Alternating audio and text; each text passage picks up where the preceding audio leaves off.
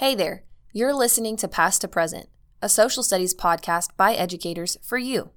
We'll take a look at the middle school social studies standards taught in the state of Texas. Together, let's clarify some key concepts in history and think of ways to help students relate history to their everyday life.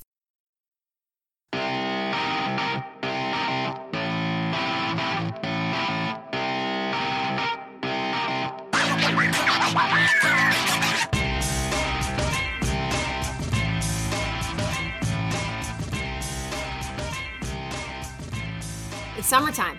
I know what, we're three weeks in? Has it already been three weeks? I don't know. It seems like it. I don't like to count summer days. Until the end of July, I'm not counting. Yeah, it's been good. Uh, what have you been up to? Well, I went on the close up trip. Yeah. That was fun. Got to go see um, parts of DC and we got to go to Montpelier this year. I know. I've been trying to get you to go to Montpelier. I was very excited about it. It's awesome, right? It was so great. Loved it. Better than Monticello? Never. Uh, I don't know. Good try. that.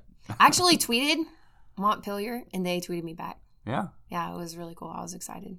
Yeah, they do a good job with their. Um, from what I understand, I went years ago when they were restoring the place, but uh, apparently they're really big on their. Uh, they brought in a lot of the slave stuff. Yes, there's, I mean, the whole museum is basically about slavery. It's comprehensive. The house is about him. Uh huh. and the tour is really well done and the it's restored really well Right. um but then the underground part like the basement is all slavery and it's really cool Yeah, they've embraced the the the idea that he was a slaveholder and not not I don't know that embarrasses the word, but they've I mean it is what it is, and so I think they're telling trying to tell a better story, and they've even brought in a lot of the uh, I think the family members of slaves in the area to, to collaborate with him on that, so Mm-hmm. That's it's kind of cool. cool. yeah well they were talking about one of the one of the slaves on his plantation and i can't remember his name i should um that was sold to um calhoun no no not not calhoun webster Oh, that was sold to Webster, and then basically he had to earn his way to freedom because Webster was broke. So he bought this bought this slave from Montpelier after James Madison died, then freed him. His great great great great great great whatever great it is granddaughter is on the board oh, for nice. Montpelier. So that was pretty cool, and um, they're restoring like the slave cabins and everything. It was it was a really really cool experience, and just I love. I've been to Mount Vernon and Montpelier and Monticello, and I just love the Appalachian Mountains. Like just being there and the views and how peaceful and serene it was, and it is. Um, that's my favorite part.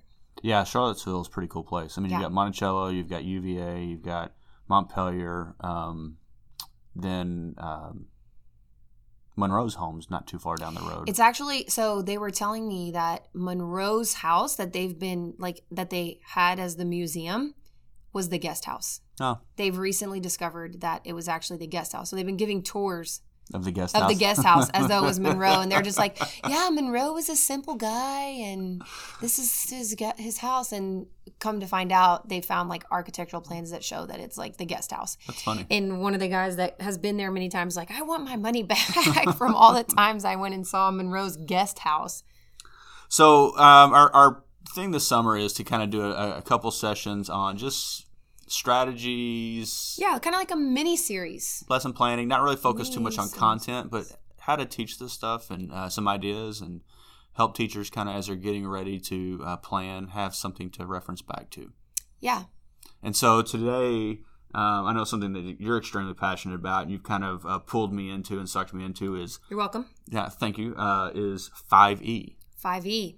And so, So this, if we're doing a summer mini series, this episode is not going to be a mini episode. I mean, we don't have to go on forever, but your face right now. but 5Es is not something that I can talk about in concise in like five minutes, you know?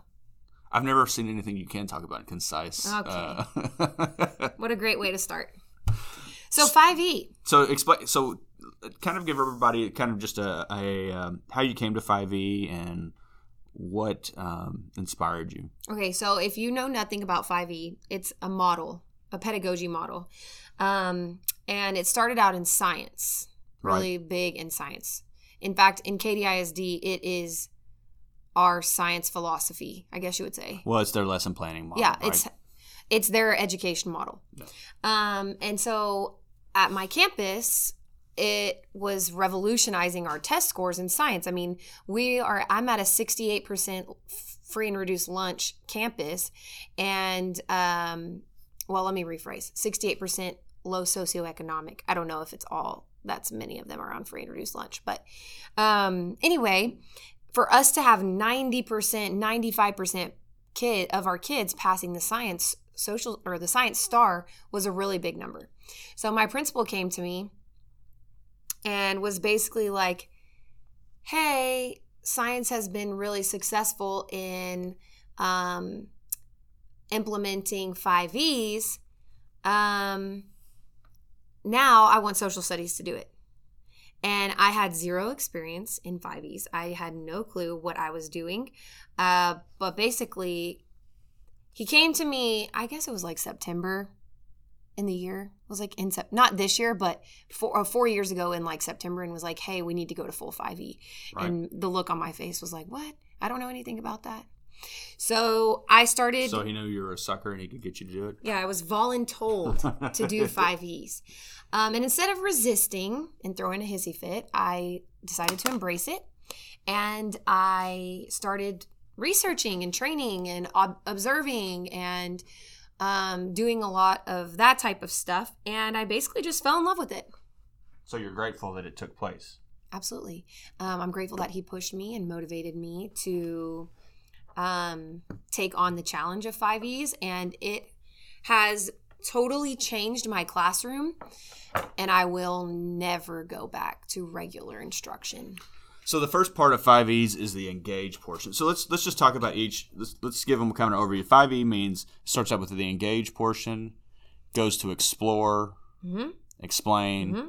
elaborate, and evaluate. Correct. Those are the 5Es. Those are the five E's. Okay. And by the way, I may accidentally call this fundamental five at some point just because You're getting old. I'm old and I'm Okay.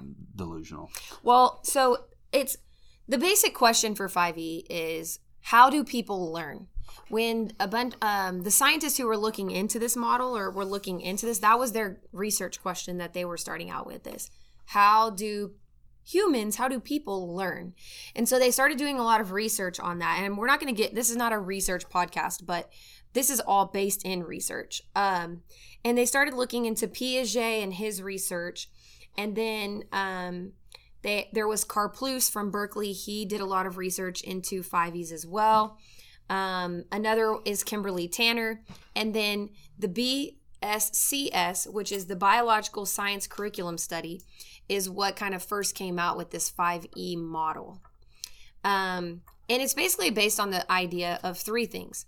People learn in three stages they experience life or experience a phenomenon, and then they are introduced to a concept or an idea. And then from there, they uh, take that concept and they apply it to a new experience. So that's kind of the cycle. And then you go back, okay? So now you experience something new, you have the concept, and then you apply it. That's kind of backwards from the way that education is set up today, Right. if you think about it. Because what we do is we introduce a concept and we have kids apply it. Right. Then we introduce a concept, then we have kids apply it. So very much in the the Bloom's taxonomy traditional sense of we got to have the knowledge to apply it instead of the experience to apply it. Well, more of experience builds knowledge. Right. So it's almost it's basically is taking the um, Bloom's taxonomy and flipping it upside down. Right. Because in Bloom's taxonomy, knowledge is the baseline, and you use knowledge to then synthesize. This is basically saying you synthesize, you analyze, you evaluate, you do all of that to get to knowledge. So knowledge is the highest level. Right. So let's start with engage. And so the idea of engage is really to build that background experience and that background knowledge, right? And to engage the kids, get them get, capture their their attention, right? Right. And so you and I have uh, kind of synthesized this with like experiences. hmm I love experiential activities, um, and so this could be anything from the Articles Confederation block activity that we do. Mhm. You know, why did that fail? And then so you can relate to that later Mhm. on, right? Mhm. Um, we have the Civil War activity on the advantages and disadvantages. In sixth grade, we have a lot of things like the uh, zombie or survivor activity where the kids are experiencing the weaknesses of different government types. Okay. Um, but it's even so much as if you're doing a social contract. If you're doing, is it Champs It mostly does the creating of a Yeah, I think so. contract in classroom, and and the kids Basically, they create their own class rules and their own constitution, and there's like a process for it. right. And so it's a classroom management strategy, but also you can relate that to social contract at the beginning of the year for eighth grade. Um, and it's an experiential activity that they can then draw on. The whole idea of engage is to that a lot of times kids come to you and they don't have experience in this stuff. Let's be real, the only experience they have is Snapchat and video games. Snapchat for girls and boys, and video games. I mean, that's just reality, or comic books, or movies. Or sports. They yeah. don't have experience in social studies, in government.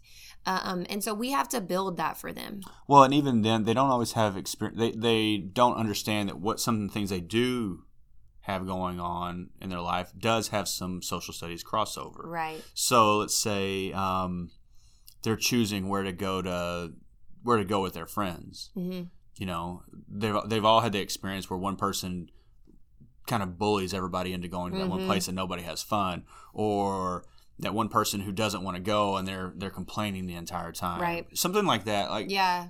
choosing where to go to dinner with their family. hmm Um, they have those experiences. They just don't always see that it actually applies to bigger picture things. Right. And the problem with, well, the argument with 5e is if they don't have an experience, they have nothing to attach a concept to. So they have no way of understanding a concept at an in depth level if they don't have an experience to apply that concept to. And a lot of times we skip. I can't even tell you how many times I had teachers that were like, here's the vocabulary, copy that down. Yeah. Here's Guilty. the information, do that, read this.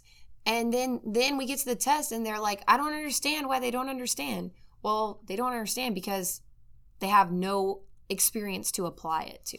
Well, it's the emotion, right? It, it's not necessarily the experience works, but the emotional tie to those things And a personal attachment. right. Yeah. But it, it it leads to some kind of emotional uh, Response. response to it, and, Mhm. I, and I don't have any science behind that. But I've always found, and you know, you've heard me say it over and over again. If they're mad, it's a good day Right. because they're mad about the content. They're mad about what happened in the experience. They get the the idea, and it, Right. sticks with them. It's true. And in one of the articles, specifically by Kimberly Tanner about 5Es, they talk about order matters. Mhm. You can be, some teachers, I know great teachers out there who are doing 5Es. It's just they do it in the wrong order. They do the explain part first, and then they want to give them the kids the experience. And order matters when the brain is absorbing information. You don't just talk to a kid about how to ride a bike and then take the training wheels off and put them on the bike and say, okay, you should be able to do it now. And then when they can't ride the bike, all of a sudden you're like, well, I don't understand. I showed them this diagram. They wrote down the key points of riding a bike. Why don't they get it? Because they have no experience. They have no, um, you didn't give them a, ta- a tangible, like physical connection to it. Well, and with the brain science, I think on this comes the concrete example. Right. We're somewhat turning an abstract idea into a concrete uh, example for them to recognize. Right. Um, they, And- may, and they may not recognize it at the time, but later on when they reference back to it, now you have that. that Exactly. And the thing about it is, most kids will experience it at some point, Mhm. right? Like most kids experience government at some point. It's just not in eighth grade. right. And so we're teaching them all these great government concepts. And I can't even tell you how much, like after college, I was like, oh, that makes sense now because I've experienced it Right. or I've seen it firsthand. And in eighth grade, I wasn't given an experience to attach that to. So I really struggled to understand it. So we, we kind of talked about those experiential activities, but it can also be things like I said earlier, where you bring it's kind of more of a traditional hook where you're saying, um, so if we're talking about colonization, hey, why did you move to Katy, or why did you move to Texas, or why did you move to the places you've moved? And kids will write down all the reasons, and they'll say, hey, we weren't safe in this area, or my dad got a job here, or my mom got a job here, Or better school or better school, or closer to uh, maybe it's closer to the church they want to go Or to family. family. And so that is giving them the experience. You're just tying it now. Again, you're making it concrete to Right. what you're about to teach. So it doesn't have to be as extravagant as these these simulations. simulations that Yeah. um, I'm all in. It on. can be like a discussion. It can be a critical thinking question. It can be a five five minute reflection. And a lot of those type things, you're just gonna the you, the kids already have background knowledge, and you're just drawing that out, and that's okay. But when you realize, oh, they don't have background knowledge, that's when you have to step in and say, okay, I got to build it now. Well, and so when we presented this, we did it on the reform movement, and this Mhm. was kind of a lesson that you had created. But we had the pictures of the two types of uh, unrest during the civil rights movement, and it was the uh, more organized Washington March on Washington D.C. with Mhm. Dr. King and the followers, and then there was more of what appeared to be. Um, Like a civil riot, unrest, like civil unrest in the street, or looked like a riot of some sort, um, and they just people just wrote down what they saw. And then we even when we uh, when we talked to those those students at Stephen F. Austin, it was we added on like more contemporary pictures because of the, the group that we were working with. Mm-hmm. Right. I liked that after, after all. And the it was- Black Lives Matter. We added in pic- two different pictures of Black Lives Matter. One was more of like a riot type look, and the other was more of a campaign type, It was more of a it was, artistic. a, it was a it was a demonstrative uh, picture. It was a demonstration. It was more like people laying down and Yeah. looking like they're dead, and um, just pretty powerful stuff. And Yeah. that worked well with the ki- the the people we were working with at the time. Um, but anyway, it just kind of gives them So you could do a, a lot of things with this, right? Yeah. I mean, with the engage, and it doesn't have to be extravagant games or extravagant simulations. You've really got to pick and choose what you're doing and be purposeful. right. And that's why when you start your 5e unit, you really need to start with the question of what do I want kids to learn and what do they already know? Can I anticipate what they may or may not already know? Right. Um, and if they if you realize, hey, they don't know it, I've got to build it for them. So um, you want to move on to the next step? Sure. So that was engaged. And and that can be anything from five minutes to a full day. Right. It just depends on what you're doing. And by the way, 5e is not a lesson plan template. It's not a single day lesson. It's not a lesson plan template. It's not. And I know that you're giving me the eyes because some people will veer away from it because of that. But it's not a lesson plan template. It's a pedagogy, it's a mindset. And so I've seen teachers try to fit this into a lesson plan template and it doesn't work. Now, can you use it to guide your unit? Sure. Like, for example, I will maybe have a day where I do an engage activity. I could still do a hook, a mini lesson, and a closure all within one day, but that's just the engage portion of the 5e model. So it's more of a way to to organize your lessons. It's it's a way to organize your unit yeah, your to or- unit. build schema for kids. Yes, and within your unit, you have lessons that go within that. Correct. Right. So don't just try to take this and put it into your lesson planning template.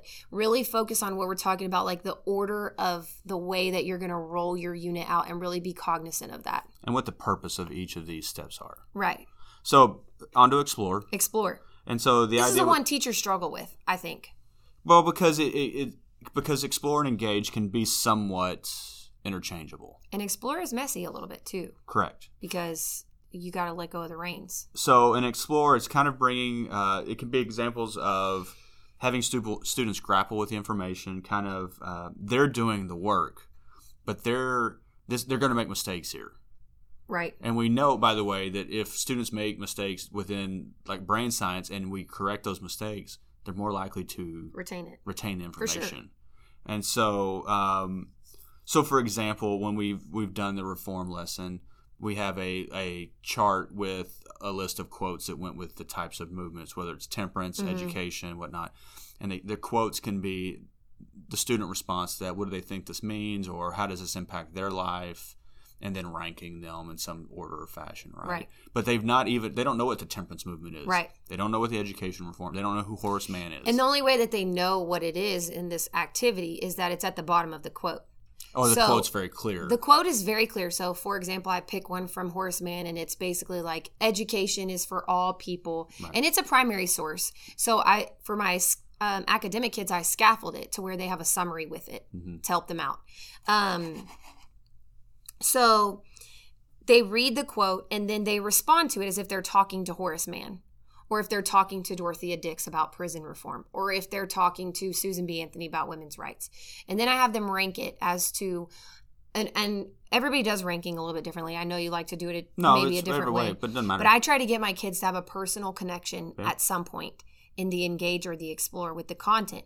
So what I had my kids do is I had them rank each quote on a scale of 1 to 10 or 1 to 5 whatever you want. 10 being this impacts my life every single day and 1 being this never impacts my life. Right. I don't even think about it once. But again, all of this is without any background knowledge. That well, any knowledge that you've given them. Correct. Anything if if if they're using anything, it is just their background knowledge. Right. And so um, this is kind of the lab part. This is, and this could be where you bring in a little bit of what you did with the engage. So it could be if you did a social contract, you could have them comparing that to the Constitution or parts of the Constitution mm-hmm. or the Mayflower Compact or whatever and go, do you notice any similarities? Notice any right. differences? Do you wish you would have added things? Do you think they should have, you know, mm-hmm. that kind of stuff. So again, it's just, it's a little, it's kind of, I hate the term organic, but they're just coming up with these ideas on their own. Yeah, they're trying to figure it out.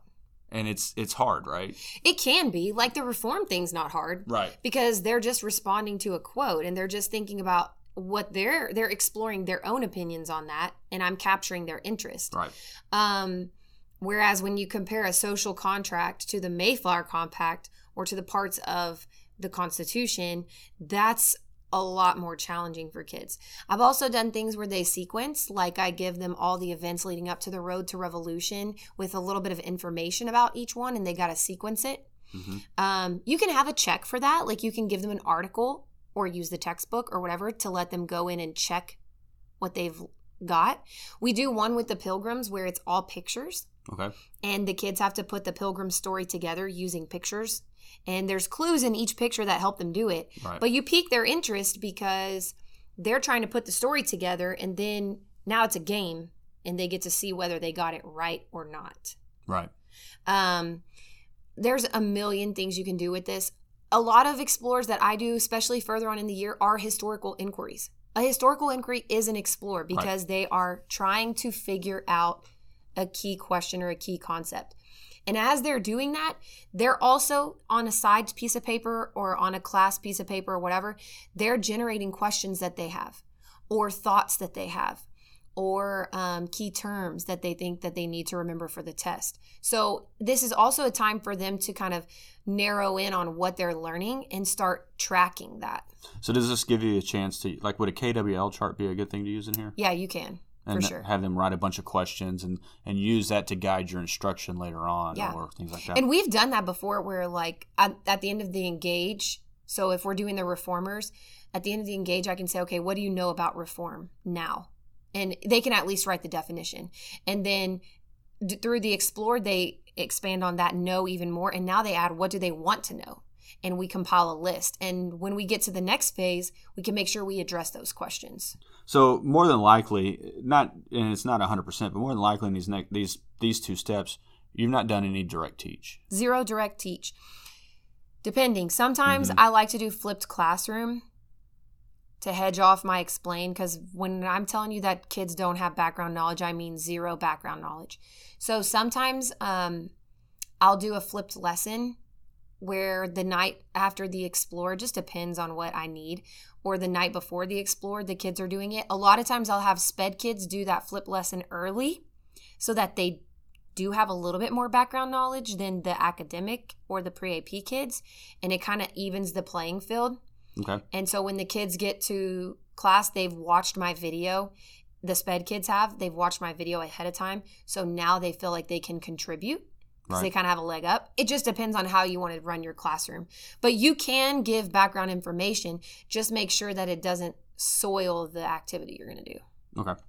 So, um, because they're supposed to struggle with it. That's the whole point. Right.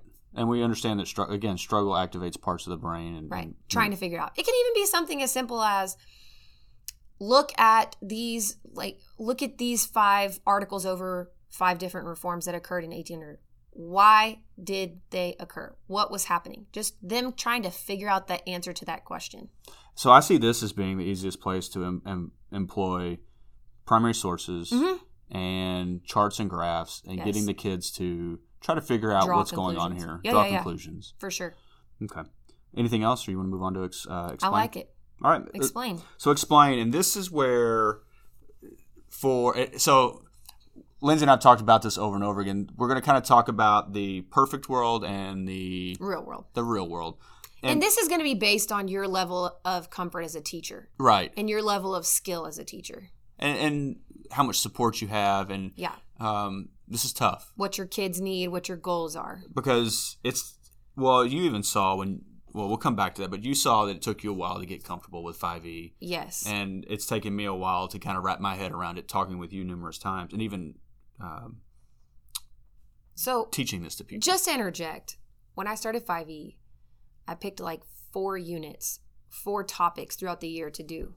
So I left everything else pretty much the same and then I did those four units. Now, I'm last year my instruction was 80% 5es. 80% of my units were 5e. I only have 2 units that I have not 5e'd and I'm about to do it this year. So, it's taken me 4 years to transition all of my content. And every year every 5e unit changes a little bit and gets a little bit stronger, I think. So explain. And this is where you're expanding on what the kids know if they have any background knowledge, and you're clarifying misconceptions, and you are giving content. Mhm. Content is being acquired at this point, right? Correct. if Um, it hasn't already been acquired. Well, you're kind of making sure that you're. So with the Explorer, you know there's going to be misconceptions made by the kids, which is fine. We're going to clarify those and fix those with kids. Right.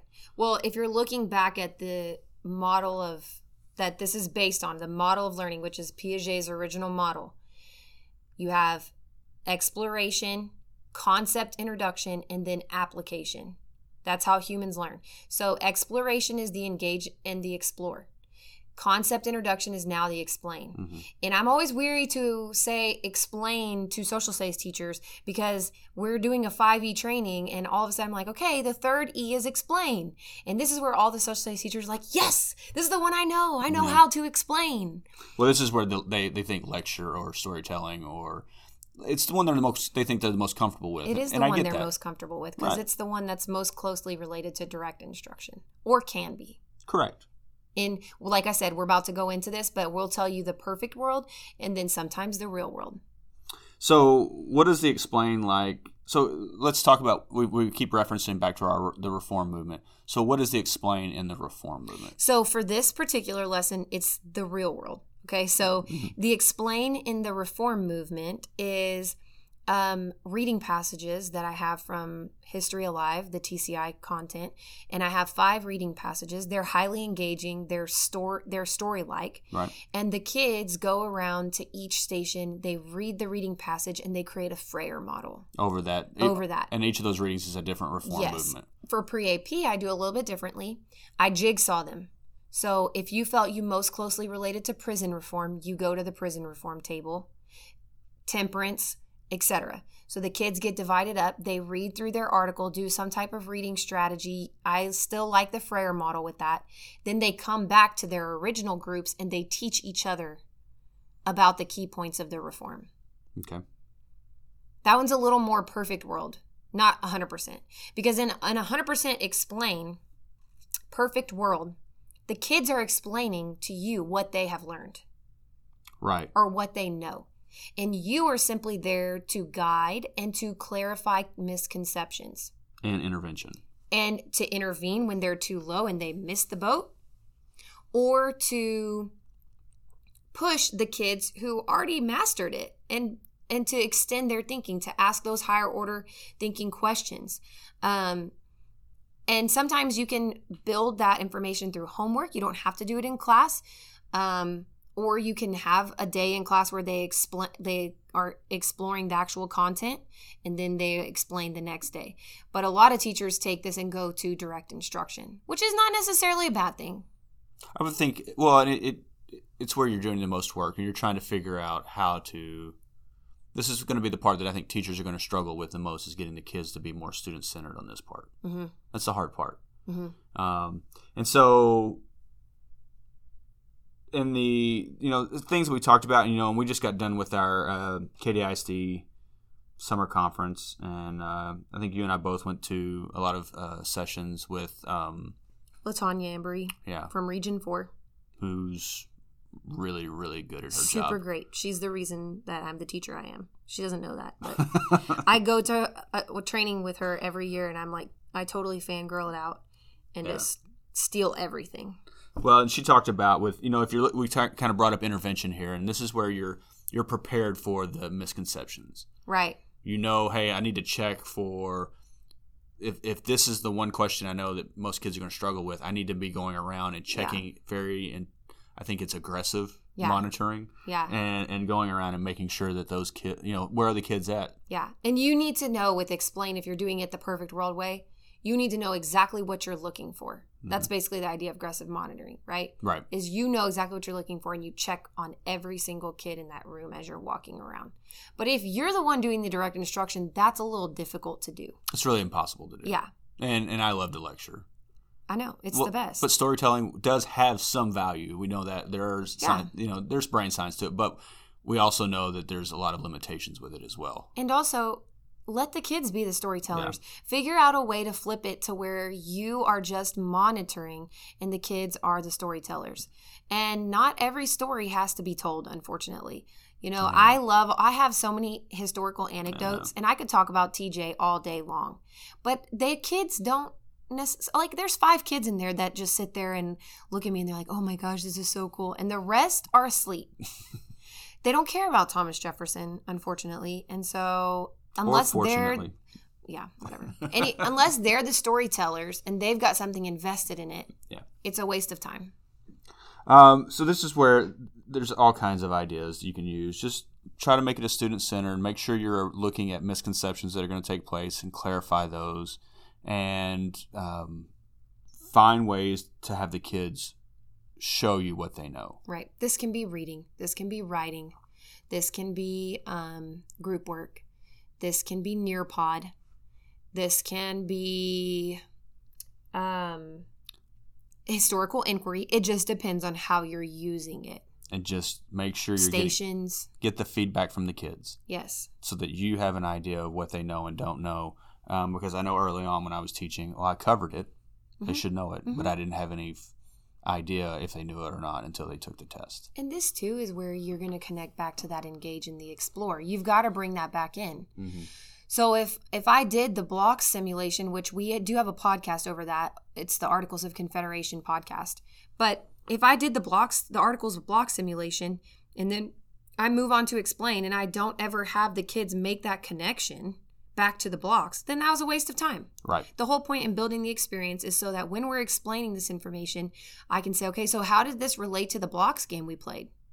Correct. And the kids can then draw that aha moment where they're like, oh, I have already experienced the articles. What did that feel like? What happened? How would the colonists maybe have felt? Well, excuse me, Americans at that time. How would they have felt? Were they nervous? Were they uncomfortable? Were they frustrated? So it draws on that emotion again. And now they have something to relate it to. Okay. Ready to move on to the next one? Sure. So we're now on to the elaborate fa- uh, phase, or elaborate. And this is where we want the kids to apply their learning hmm to build either some relevancy to themselves, maybe some modern day relevancy. Uh, a lot of this sometimes is product or performance task Yeah, based. it's like practicing the skill. so let's reference back to reform, Okay. and this is where you brought in WOOP. WOOP. Wish.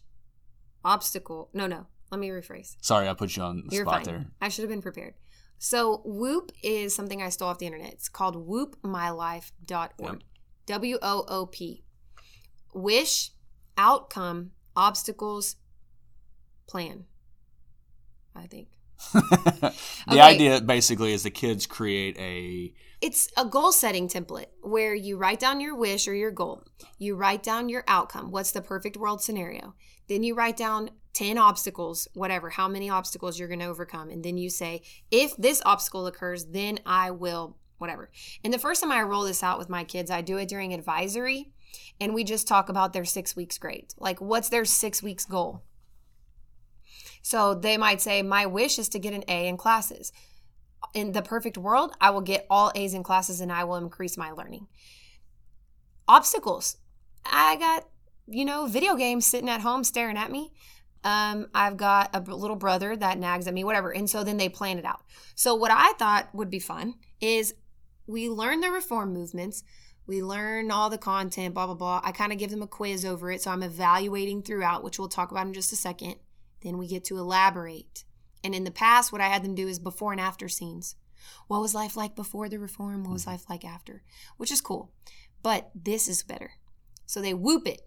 So now they create their own reform goal, their own reform plan using a whoop template. Something they want to change about today. Something that is Or going on in the school, in their life, in their community, in their state, in their world, whatever that they want to change. I can't even tell you how many kids this year picked climate change. Hmm. I got a bunch of Democrats in my class apparently. So That's good. I guess they care about the climate. Or it was the easiest one. Well, we might cut this out of the, the podcast. Why? It's fine. But that's what they picked. I don't Yeah. care. I mean, it doesn't bother me. They it was something that they saw was a problem. They decided they wanted to start a reform movement on it and they came up with their obstacles and their plans. One of the kids' obstacles was humans rely on plastic. Like Right. we care about convenience. What's the what are we going to do about that? And I don't know, you know, necessarily if their answers are going to solve all the world's problems, but it was a cool thing for them to really think about. And when you think about reform movements, what the heck is the point in teaching all this stuff if they're not going to actually do something Right. Well, and I think that's the thing is getting them to take action on something or to see that um, this does relate to today. Yeah. And so, uh, And you'll have some not so, you know, well, You'll have some not so engaged ones where they're like, I want to get rid of homework. Homework's really terrible in my life. And they'll whoop out how their reform movement.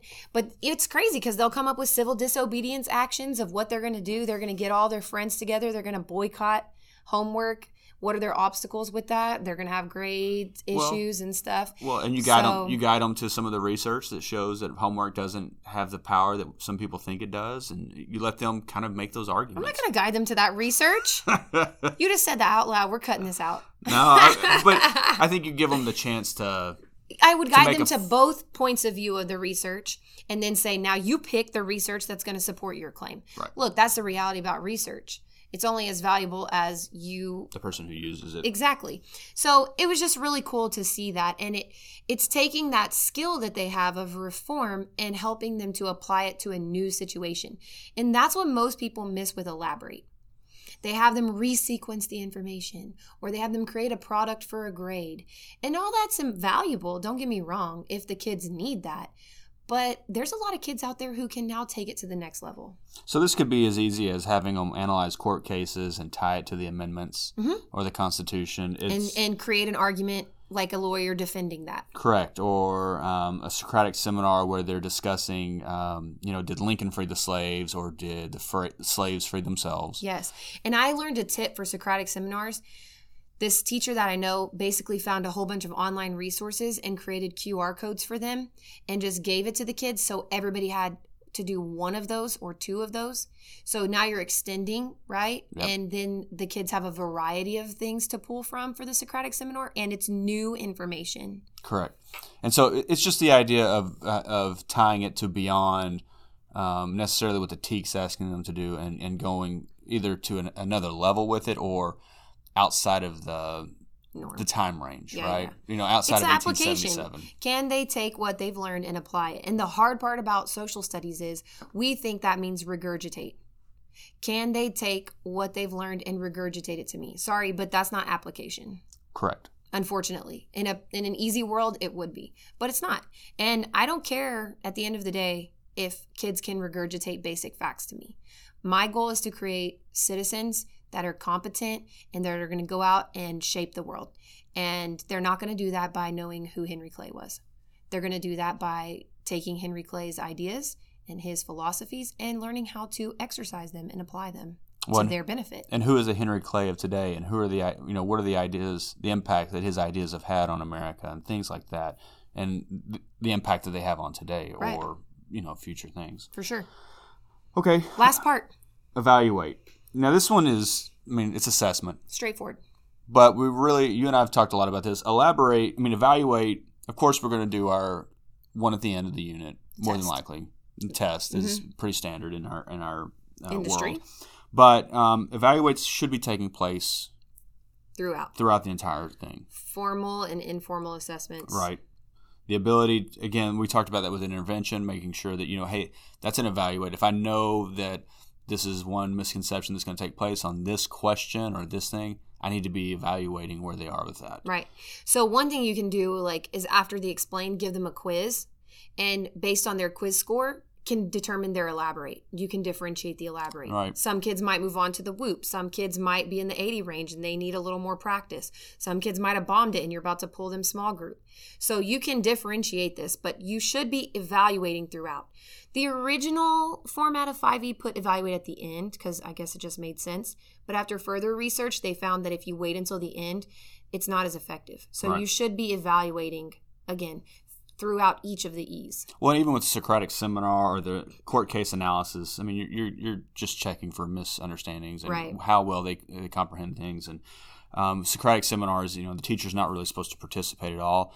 The times I got involved were because the history got really bad really quickly, and I Yeah. needed to. Oh, we, we we've got to for the- Correct that. for this to be valuable. They it's got to be fixed. Yeah. Yeah. So like after the engage for let's just take reform since we've been talking about that. After the engage, I might evaluate by just seeing do they know what a reform is? Right. Do they know the term reform? After the explore, I might say ha- evaluate by having them kind of pick their favorite reform so far and explain it to me so I can see if they're at least on the, the right track. And then after the explain, I might give a full on quiz and address needs there. Um, and so it, it's just throughout, right? The elaborate can be an evaluation of the kids as well. Um, so you've got to make sure that you're doing that. And the big thing that a lot of teachers miss on this is the self evaluation portion of it. What did you learn? How did your learning grow? Um, what value did you find in this unit, etc. So having the kids be that have that metacognitive piece. Right, and I think that's always, no matter what lesson template you're using or pedagogy, always getting the kids to do that is a very valuable tool, and also gives you really good feedback on how you're doing as a teacher For sure. from from the kids' standpoint on some things. Um, so I think we've covered that really well. Any resources? I know um, Region Four has the the five E's over Texas and five E's over America and World Cultures books. Yeah, I mean, there's a lot of stuff out there for science, Uh-huh. not a lot for social studies. I know Region 4 does have a couple of books. I'm weary about telling people about resources because, in my experience, when I've done that, they go there and they take that quote unquote lesson that Region 4 created, which is a pretty good lesson, and they just want to take it and place and just do it. hmm And that's not how this works. It's unfortunate. But because I wish it was just that easy. But I just challenge you to read the research behind it, read into it, and try doing it on your own. Like take what you've already done and just say, okay, well that piece, what what piece of that unit is the explain? Start there and then build around. Um, if you're gonna start fresh, you've never done 5Es before, I started with engage and explore. And I said, okay, for every unit, I'm going to have an engage and an explore. Or for these five units, I'm going to have an engage and an explore. What does that look like? And always go back to that big question what are kids supposed to learn from this? What's the big idea? I, and and to kind of build on that the region four stuff like i like the it's a really good starting point. I like that it kind of gives me some ideas on where to to do with some things just because i like to see different different ways of doing things. Um, and i think it i think it, it's a safe place to start. Yeah, I mean, it's not going to lead you astray No. from from 5Es, but I think for me over time, it's been more valuable for me to just say, okay, let me write down the 5Es. What strategies do I know as a teacher that I'm already comfortable with that will fit into these? right. And then you go from there. It's not perfect the first time. I looked at when i when i was done with my first year my principal and i sat down and we looked at our cba data. And my first unit that i tried was the revolution and my cba data improved but only by like 2% 3% but as the year goes on by the time i get to reform i mean my first year teaching eighth grade or second year teaching eighth grade when i was just doing regular lessons I had maybe 48% of my kids pass my reform test. It was terrible and I was struggling to teach it. And then the second year after doing that 5E unit, which, you know, this is towards the end of the year, so I've practiced it a couple of times. I had 78% of my kids passing the same exact exam. Right. So it's just huge the difference in my classroom. It's huge the difference in my scores on the test. And not that I care. I mean, I do care. Obviously, you know me. I'm super competitive. I care about scores, but I care more that the kids connected with it. And Right. that's why their scores increased because it was actually effective teaching. Right, and I think the, the big thing here, and uh, kind of being vulnerable, is your first one's probably not going to be very good. No, it was terrible. I've redone it like six times. and there are certain units that um, I know that you've struggled with coming up with 5e. I think the Constitution is one. Oh, no, I finally did the Constitution last year. It's still not perfect, but and that's the thing is like as I've gotten more comfortable with it, my 5e units have gotten better. Right. And my engage is actually a true engage. And I look at what I did 4 years ago, I'm like that's not really 5e, but good try. Yeah. You know, I'm talking about my old self here. And that's just part of growing, right? So that's the idea of understanding, like, hey, I'm going to do three units this year, or three three rounds of 5e. Mhm. and I'm going to stick to it no matter what. Like if that first one fails, I'm going to do the second one. I'm going to Mm-hmm. do the third one. And you and I've talked a lot about this. When you when you decide to do something new, stick with it for two years. Yeah. Because Yeah. if you give up with it at the end of the first year, it's easy and it's understandable because you, you get discouraged. Yeah. But you'll start to see it, it tends to get better. I will tell you this though, I've never done a 5e unit where my scores went down. Okay. It was so it wasn't it wasn't worse than what you were already doing. Correct. right? Yeah, absolutely. Um, and but I can tell you that I've gotten a lot better at it. I'm definitely by no means an expert. I'm a self proclaimed expert because I don't know a lot of social studies teachers, to be honest, that are doing 5Es. Right. So if you're doing 5Es, please give me a shout out. If you teach eighth grade and you want to try a unit and you want something that you know is going to be a good 5E unit, sh- give me a shout out on Twitter. I'm happy to send you a Google Drive, a Google folder with an entire unit or two in it so that you can see what I've got going on. Um, and then when you make it better, you can just reshare it with me. Well, and share what you're doing. Like if, if somebody that's listening has done their own 5e and wants another set of eyes to look at it, share it with us. Yeah. I don't know that we will be great at it, but we you know we'd love to look at it and Yeah. give our feedback on it and steal from it and take it. For sure. And I'm going to link in the articles, the research articles that all of this is based on. And I highly encourage you to read them. Um, you don't have to read every single word or all of it, you know, um, but you can't, it's hard to start something if you don't know the research on it. That's just the reality. So um, definitely do your due diligence in reading and, and gaining knowledge in this topic. All right. Hey, we're we're less than 50 minutes. I'm proud. It's because you didn't talk too much. You always Yeah, talk yeah. way too much. That's what people say about me is I talk too much. Exactly. Well, if you've lasted this long in the episode, congrats and give us a shout out on Twitter um, so that we can uh, see where we're going in the future. What would you like to hear? Yeah, if you have any our- topics, please share us. You know, it's something we can talk about or um, see if we can find somebody that's an expert at that. What's going to be our next episode? I have no idea. Hmm. What do you think? I don't know. We hadn't even talked about it really. We were so eager for 5Es. Well, I was. Maybe something with uh, primary source Ooh, that's a good one. or critical questioning. I like that. Okay. Okay. Um, thanks for listening, Have a good summer. and we'll see you in the next episode.